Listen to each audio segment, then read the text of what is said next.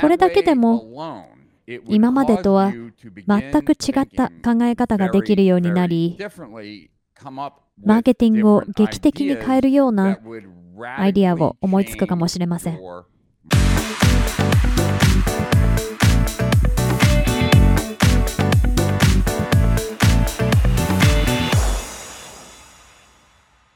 本の中で外に出られないという友人の話についてのくだりです。つまり、ご友人には外に出ないという目的が先にあって、その目的を達成する手段として不安や恐怖といった感情をこしらえているのです。アドラー心理学ではこれを目的論と呼びます。つまり、あなたの未来があなたの現在に影響を与えている。一方、あなたの過去があなたの現在を決定しているというのが因果関係論です。マイソーツと書いてあるのが私が思ったことで、アドラー心理学は目的論である。あなたの目的があなたの現在を決める。フロイト心理学は因果関係論である。あなたの過去があなたの現在の原因となる。次、トラウマは存在しない。これに関して物申したい人は大勢いると思いますが、まずは内容を見ていきましょう。アドラー心理学ではトラウマを明確に否定します。しかし、トラウマの議論を否定する中で、こう語っています。いかなる経験も、それ自体は成功の原因でも失敗の原因でもない。我々は経験の中から目的にかなうものを見つけ出す。自分の経験によって決定されるのではなく、経験に与える意味によって自らを決定するのである。アドラーが経験それ自体ではなく、経験に与える意味によって自らを決定すると語っているところに注目してください。例えば大きな災害に見舞われたとか、幼い頃に虐待を受けたといった出来事が人格形成に及ぼす影響がゼロだとは言いません。影響は強くあります。しかし、大切なのは、それによって何かが決定されるわけではないということです。我々は過去の経験にどのような意味を与えるかによって、自らの性を決定している。人生とは誰かに与えられるものではなく、自ら選択するものであり、自分がどう生きるかを選ぶのは自分なのです。我々は皆何かしらの目的に沿って生きている。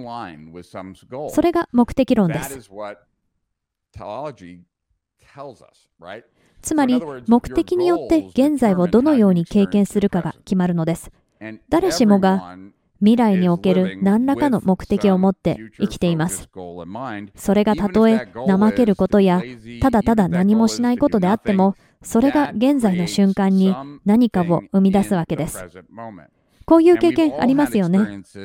誰かに恋をしているときは、その人のある行動を何とも思わなかったのに、愛がなくなると同じ行動でもムカつくようになってくるなんて。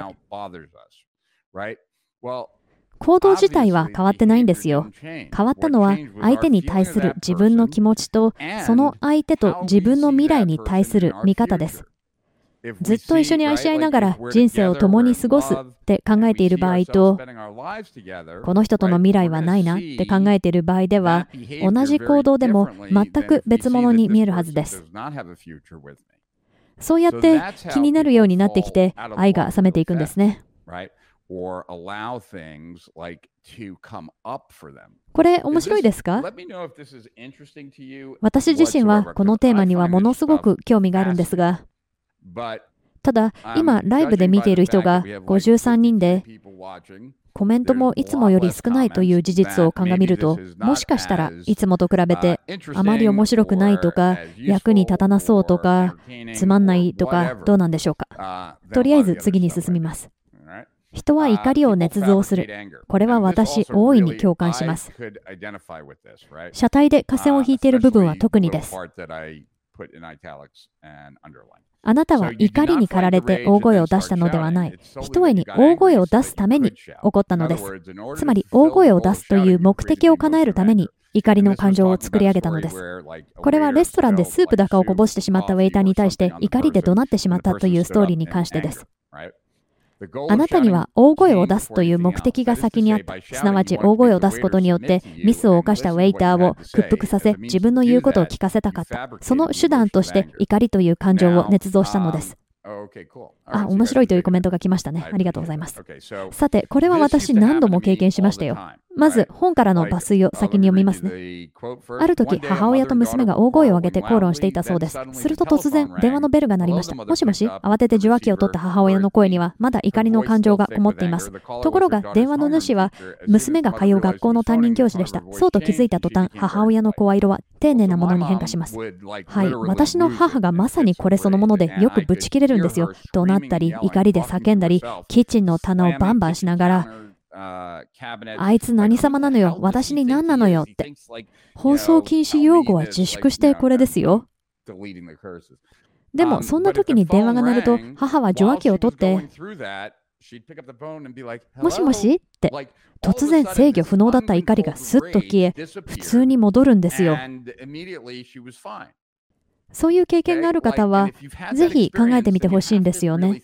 その怒りってどれくらいリアルなものだったの？って。いや、実にリアルなものだったというのであれば、でも、じゃあなぜ一瞬で怒りのスイッチがオフになったりオンになったりするんでしょうか？それは、その怒りは、電話の向こうの相手に対しては不適切なものだったからオフになったのではないでしょうか？であれば、最初は捏造された、オンになったということではないでしょうか？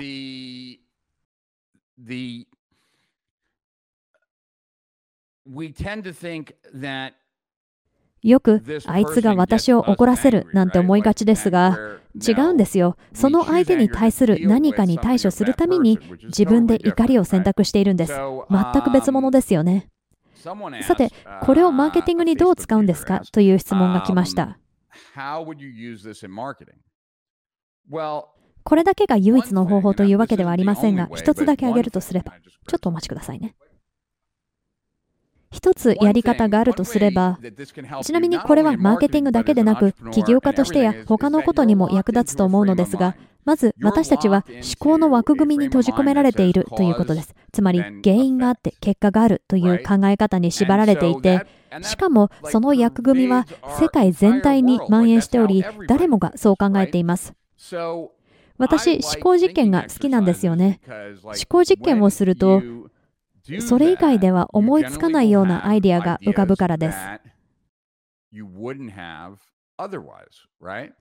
アインシュタインだって彼の多くのアイデアは思考実験によって生まれたそうです。まず頭の中でアイデアを生み出してそれについて考えるんです。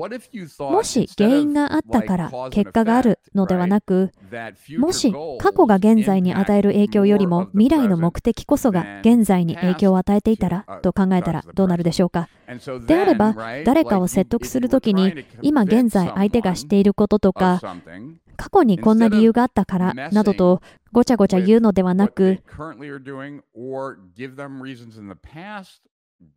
相手の未来を変えることで、相手の現在の行動を変えられるのではないでしょうか。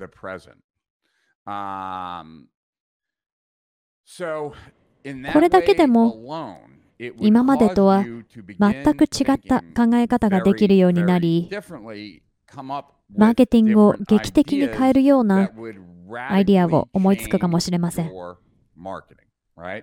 原因による結果ではなく、目的による結果、未来の目的が現在の結果に影響すると考えたとしたら、マーケティングをどのように変えますか？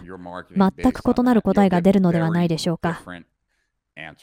あとハイライトしたのが、怒りとは出し入れ可能な道具なのです。電話がかかってくれば瞬時に引っ込めることもできるし、電話を切れば再び持ち出すこともできる。この母親は怒りを抑えきれずに怒鳴っているのではありません。ただ大声で娘を威圧するため怒りの感情を使っているのです。つまり怒りとは目的を達成するための手段だというのが目的論です。私の考えとしてメモしたのは、現在経験している感情は過去の経験ではなく未来の目的によって定義される。はい。では、次に進みましょう。